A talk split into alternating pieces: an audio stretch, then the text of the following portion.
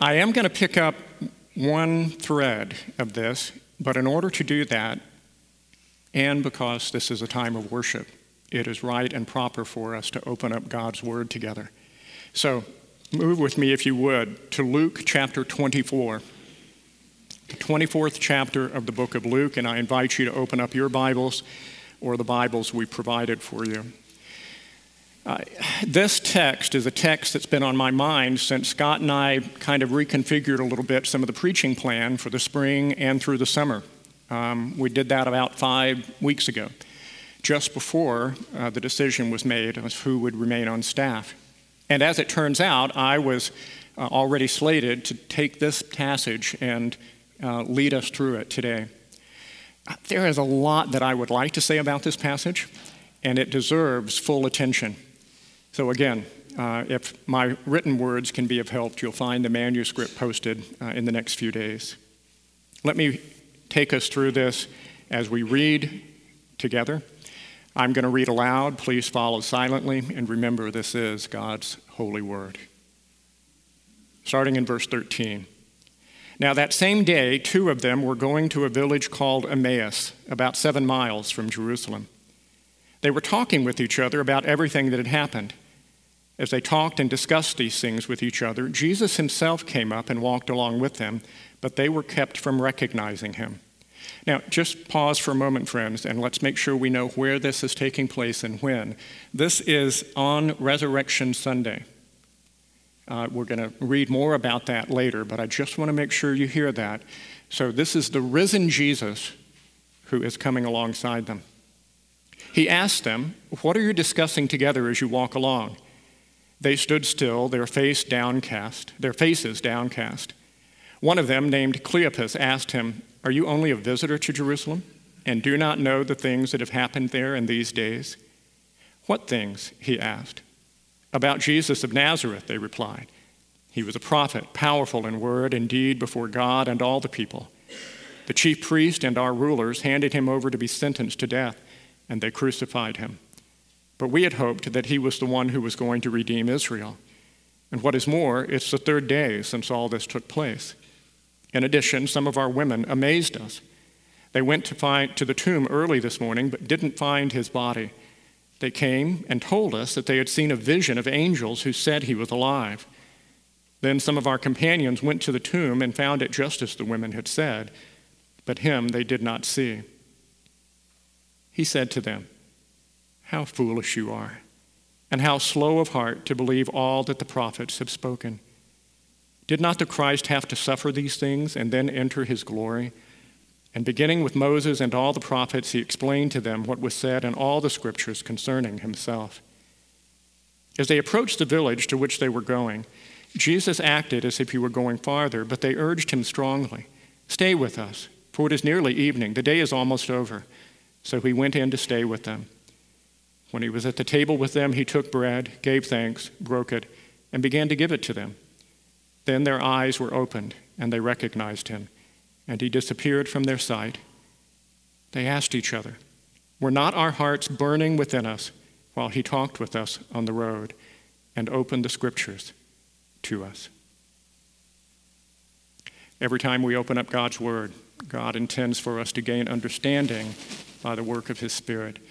And I pray that that's true for us this morning. Scott's going to pick up right at this point next Sunday. So I hope you'll all be here and invite others to come along with you for this amazing unfolding story. But this morning, let me speak to the issue of the heart. Just this last week, Laura spent almost a whole week up in Wisconsin with her mother, who had had a heart valve replacement early in the week one of the nights that we were chatting by phone, Laura said, So, on this week, your last week at ZPC, how is it with your heart? My response at that moment was, Hmm, that is a great question. And let me share with you just a few ways to summarize what my heart knows this morning. I can affirm my heart is stirred with the sense of peace and adventure that I've already described. My heart is also sad at the reality of our departure and separation from you and from this ministry. My heart is filled with gratitude for our time here as part of this family of the body of Christ. My heart grieves over some of what we have lived through as a church.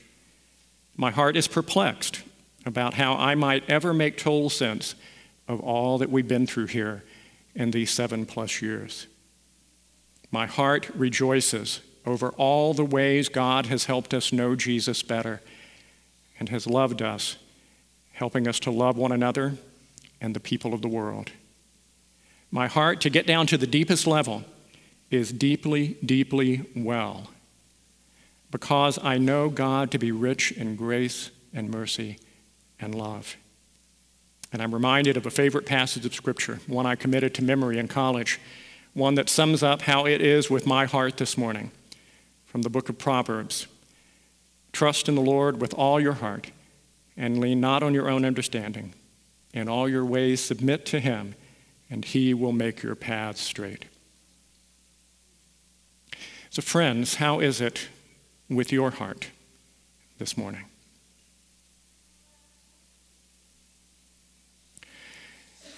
Fascinating mention of heart in this passage we've read today. Look with me. Um, I didn't particularly note this one in my manuscript, but uh, verse 25 of our text. This is after Jesus has come alongside them. They've been talking about these two disciples. We know one by name, Cleopas, the other we don't know, and there's wonderful conjecture about who this other disciple is. There's even wonderful conjecture about who Cleopas is. The name is mentioned one more time in another gospel. We're not exactly sure who these guys are. But here, these two disciples are walking along and they're digesting with one another out loud as they walk from Jerusalem out to Emmaus all that's been going on. Now, I think that conversation certainly focused on the morning, where everybody had expected, out of the fear they'd been living in all weekend, that this whole project they'd been a part of had been obliterated. Um, and, but they also get this news that the tomb is empty and the women have even said some angels have appeared to them and said that Jesus is alive. These two don't know what to make of any of this. So they still are overwhelmed with a sense of being downcast, but there's also this sense of the spark, this, this particular possibility that what they thought had been happening all weekend since Jesus had been crucified and buried, that something else was afoot. So here they are walking, and someone comes and joins them. He asks them, he listens to them, and then he asks them. It's, this person is truly noticing who they are, what's on their hearts, what's in their minds. And so as they walk along, in verse 25, we find out that he then eventually gets to a place after they've explained everything to him and isn't that just an amazing thing that they're explaining everything to the one person who knows every single bit of what has happened? And they explain it to him, and his response to them is to upbraid them, to take them to task. How foolish you are, and how slow of heart to believe all that the prophets had spoken. Slow of heart. I could be a poster child for being slow of heart. But my guess is every one of us knows what that's like. But then, go with me down toward the end of our passage. In fact, that last verse that I read, verse 35. After everything takes place that we've just read about, they say to one another, Oh my gosh, it's true, the Lord has risen. Sorry, back up a little bit further. Verse 32. They asked each other, Were not our hearts burning within us while he talked with us on the road and opened the scriptures to us? Slow of heart, burning heart. And burning is a great translation of this word that's used here because it really does mean the hearts are so deeply stirred that it's like they're on fire. Friends, I pray that for each one of us, for Laura and for me as we leave you, for each of you who are part of ZPC now and all those who are going to come to be a part of ZPC in the future, that every one of us would do several things. First, recognize where Jesus is noticing us. He noticed those two. A question I've been pondering for about four weeks about this text is why these two? Why did he come to them? The text doesn't make clear. There's nothing else that we're aware of in the rest of the book of Acts or the rest of this gospel to tell us that. But what we do know is that Jesus noticed them, and for his own reasons, he came to these two. At the simplest level, I can simply say it must be because he knew they needed him. He knows ZPC needs him. He knows that you need him. So live with a sense of confidence, the hope that can be so deeply rooted that it changes everything. And know that Jesus notices you. And then I think their acclamation about their burning heart speaks to the ways they were noticing him. They were noticing what he was saying. He walked them through the scriptures, he taught them, he explained to them. And that's the ministry that Jesus wants to do with each of us to keep helping us understand, right in the midst of our circumstances now, to understand, to walk alongside us, and in noticing us, call us to notice Him because He's right there with us every single moment. This whole idea of noticing is a noticing of the heart. Author Dallas Willard explains why that's true in just a short form when he writes The heart is precisely what God observes and addresses in human beings. He cares little or nothing for outward show.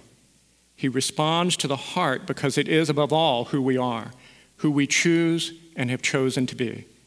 What God wants of us can only come from there.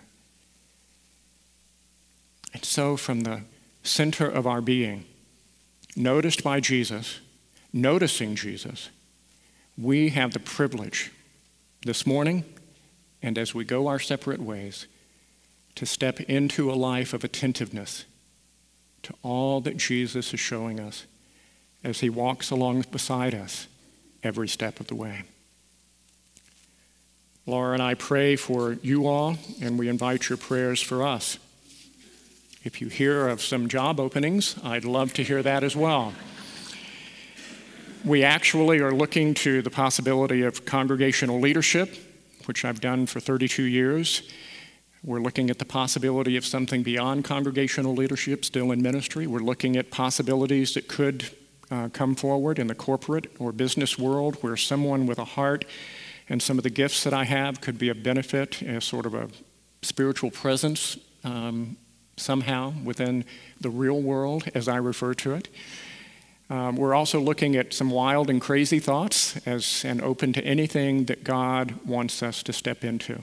And that should be precisely the place that you find yourselves because tomorrow actually is unknown to all of us. And the way we walk on with God is with hearts open and uncovered before Him, welcoming the presence of Jesus, being attentive to all that He's stirring, so that we will live well with Him. Let's pray. God, thank you for your word to us this morning. And we pray that in every way you will meet us right where we are and take us to the places you want us to go. Do that as we continue our worship this morning. We commit this time to you with open hearts, ready to be attentive and to notice you. In the name of Jesus, we pray. Amen.